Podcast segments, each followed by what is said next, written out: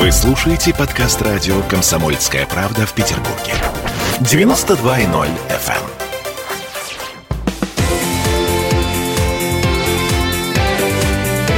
Картина недели.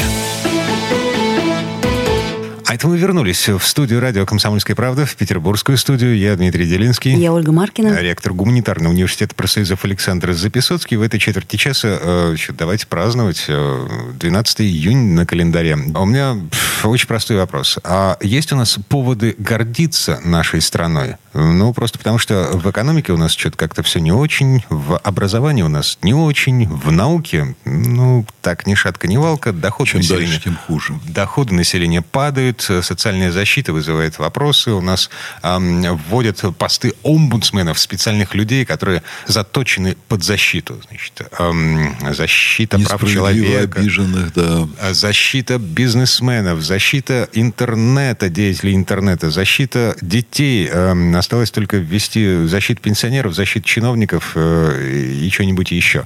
Медицина, ну вот коронавирус показал, что и здесь у нас тоже все очень странно. Но Есть у нас поводы для гордости, Александр Сергеевич? Я думаю, что поводы для гордости, конечно, есть. Их, наверное, меньше, чем хотелось бы.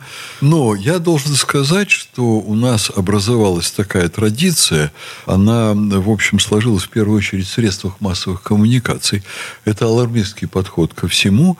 Это игнорирование достижений и спекуляция на неудачах, на скандалах, на наших поражениях, на чем-то вот таком неприятном. Э, В этом смысле мы слишком много взяли на Западе, хотя не только в этом смысле. Э, Мы пошли намного дальше, кстати, вот в смаковании наших проблем, чем Запад. И это, в общем, грустно. А, конечно, есть э, чему радоваться, потому как э, в стране... Ну, я вот вам один пример приведу. Так. Я был руководителем фонда 300-летия в 2003 году, 300-летия Петербурга. Я видел, какие огромные вливания делаются вот в инфраструктуру нашего города, в реставрацию различных памятников, фасады, в дороги и так далее. И все это замалчивалось. Я видел, как федеральный центр огромные вливания делал, как э, помогал городу по реализации разных программ Владимир Путин. И вы знаете, я как-то не видел ни одной статьи у нас в городских СМИ, да и в центральных тоже, на тему, как много Путин делает для нашего города. Как похорошел Петербург при э,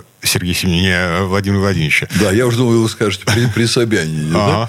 Москва похорошела при Собянине, да. Ну, Собянина, наверное, не хватает, да. Петербург, конечно, преобразился к лучшему. Он стал за последние там 15-17 лет, стал по-настоящему европейским городом, затмевающим, ну, наверное, большинство столиц. И сегодня у нас во многих отношениях приятнее, чем в Париже, приятнее, чем в Лондоне, приятнее, чем в Риме, и жизнь намного более комфортная. В целом ряде отношений серьезных по очень многим показателям. Даже несколько более комфортно, чем в Москве, мы это помним. Мгм. Вы знаете, Москва тоже очень сильно похорошела. Вот когда идешь вечером по центру Москвы, ты испытываешь э, очень хорошие комфортные ощущения. А если в Амхат зайти, так и вовсе. В Амхат нет. В Амхат я больше не ходок.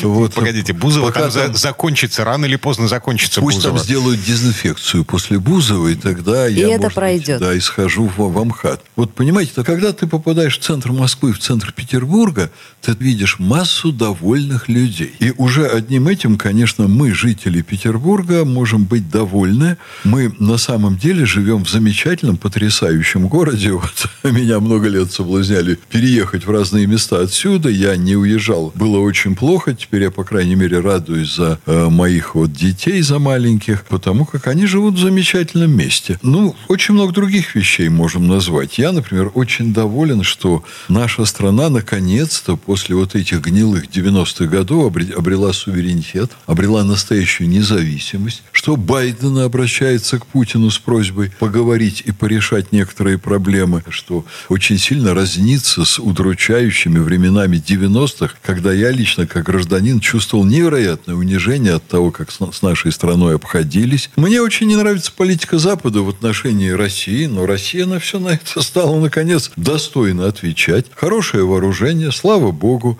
Медицина, да, мы можем критиковать, но посмотрите, как с вакциной, как обошлись с коронавирусом. Вот сегодня, если у нас проблемы с коронавирусом, мы вообще не можем чиновников ни в чем упрекнуть. Вот все сделало государство, понимаете? Ну, кроме того- информационной политики, пожалуй. ну, государство, оно, да, в информационной политике, конечно, оплошало, потому что надо с вами, с журналистами, уже давно разговаривать чуть иначе. Но не с вами лично, конечно, Ольга, Дмитрий, а в целом с журналистским сообществом. Построже бы как-то надо. Просто поточнее, я бы сказала. Надо Да, давать какую-то четкую информацию. Построже и поточнее. И Но- по, по открытие, в конце концов. Ой, а, слушайте. Слушайте, ну, Смольный Дмитрий, нет. закрыл Я статистику вас по умоляю. госпитализации Я вас коронавируса. умоляю, я бы не хотел бы и сейчас снова быть на их месте. И на месте Иргашева не хотел бы быть. Но государство играет в какую-то игру усилиями отдельных чиновников самопиар, а настоящие достижения, они остаются где-то, понимаете, на задворках общественного сознания. Вот, скажем, социальная работа в Петербурге. Я недавно очень подробно беседовал на эту тему, потому что наш университет сейчас входит в новый виток своих научных исследований. Мы разговаривали с председателем комитета по социальной политике Ржаненковым, чтобы нам поисследовать. А у нас в городе, между прочим, передовая политика в масштабах всей страны. И мы очень многие вещи делаем, колоссальное количество вещей, которые больше нигде не делают. Это некие опережающие модели, которые надо исследовать. Более того, их собираются применять и применяют, успешно применяют в других регионах. Да. Колоссальное количество видов социальной поддержки. Это правда. Колоссальное количество категорий населения, которые получают поддержку. Не говоря уж о добровольчестве, Да. которое, кстати, в Петербурге, ну, на очень высоком На уровне очень современные методы вообще реализации социальной поддержки по разным параметрам. Вот когда мы говорим цифровизация, меня это бесит, но в ряде отраслей нашей деятельности государственной мы достигли больших успехов в этом. И вот в социальной поддержке тоже вот достигли успехов. Государство делает очень многое, но в целом с очень большим трудом идет, э, ну, скажем так, процедура оздоровления госаппарата. Нам вышли боком очень многие решения 90-х годов. Они носят системный характер. Ну, что это, например, за разговор о том, что у нас в России не должно быть идеологии, что она чуть ли не под запретом находится. Мгм. То есть вот один из э, моментов, э, которыми мы не гордимся, по, по вашему мнению, Да. да, это отсутствие государственной идеологии. Вы Окей. знаете, это отсутствие идеологии у правящей партии, четко выраженной, четко сформулированной, и отсутствие боязни у людей за то, что они не будут соблюдать партийную дисциплину, потеряют партбилет и так далее. Такой был стимул замечательный. Вот вы так хихикаете. А, я помню, как я зашел как-то в Смольном в кабинет к своему, ну, хорошему знакомому, почти другу. Он был выше намного меня по общественному положению. Вот он сидел, и он ругал какого-то директора колбасного завода за то, что тот не додал колбасы Петербургу. И у нас на прилавках здесь оказалось колбасы меньше, чем нужно было бы. Ну, я видел, что это плохие методы регулирования экономики. Но люди ходили на работу, и они каждый день работали не на себя, не на свой карман, они работали на страну и на проблему. Надо было вот чуть-чуть вот это, знаете ли, подрегулировать, как в Китае примерно. То есть нам не хватает страха, как регулятора. О, вы знаете что? В принципе, страха не хватает совершенно точно. Но еще не хватает ответственности, идеологии, проникнутой заботой о стране, о других людях, есть- идеологии коллективизма, товарищества. Загробная жизнь нас не очень э, пугает. Это мы все-таки пытались как-то православие да, насадить, Ну, как отсутствие э, идеологии. Но что-то как-то... По-моему, вот- совсем никого. Ну, ну, ну, ну, что-то да. Там когда-то да. там страшный суд, Вот. это а мы живем сейчас. А То есть партбилет это было хорошо, да? Вот отберут, Идеология сразу как почувствуешь. система ценностей, конечно.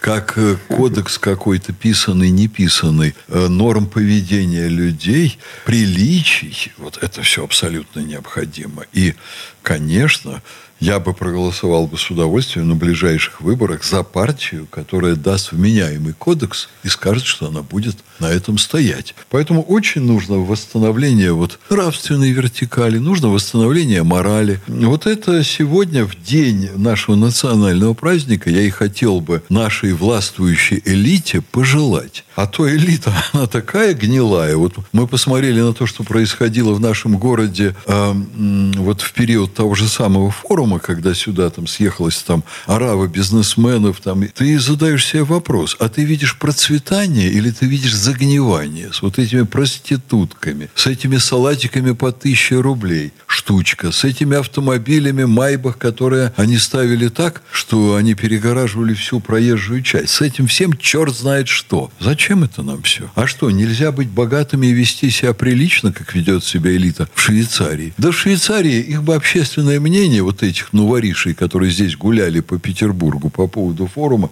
их бы в порошок стерли. Просто да. общественное да, мнение. Да, да, да, да. Давос это, э, в общем, не ярмарка тщеславия, а место, где решается судьбы мира. Петербург Давосом, ну, э, русским Давосом Петербург не стал. вдруг да. превращается в дни форума в Куршевель времен, вот когда туда агентства возили наших проституток. Вот я бы пожелал бы всем нам вот в такой день, в такой праздник посмотреть в будущее, как э, в период нашего духовно-нравственного возрождения и пожелать России культурного прогресса и процветания духовного. А, Все-таки э, в неплохой стране мы с вами живем, и народ-то у нас, в принципе, неплохой. Э, в целом, ну так, по большому счету. А, единственная проблема, ну, в общем, да, нам не Убрать хватает... Моргенштернов и Милохиных так, чтобы они стояли у станка и вытачивали детали. А, а чтобы нормальные люди, они были действительно примером для нашей молодежи. А Ольге Бузовой дать роль дерева, как предлагает один из актеров все того же МХАТа. Слушайте, ну нам повезло. Они уехали, а Петербург остался. Ой, Петербург остался, но надо проветривать город как следует. Вот Чем на этом будем заниматься. Да, поставим многоточие. Э, выходные в разгаре. Э, всем спасибо. Хорошего дня. Картина недели.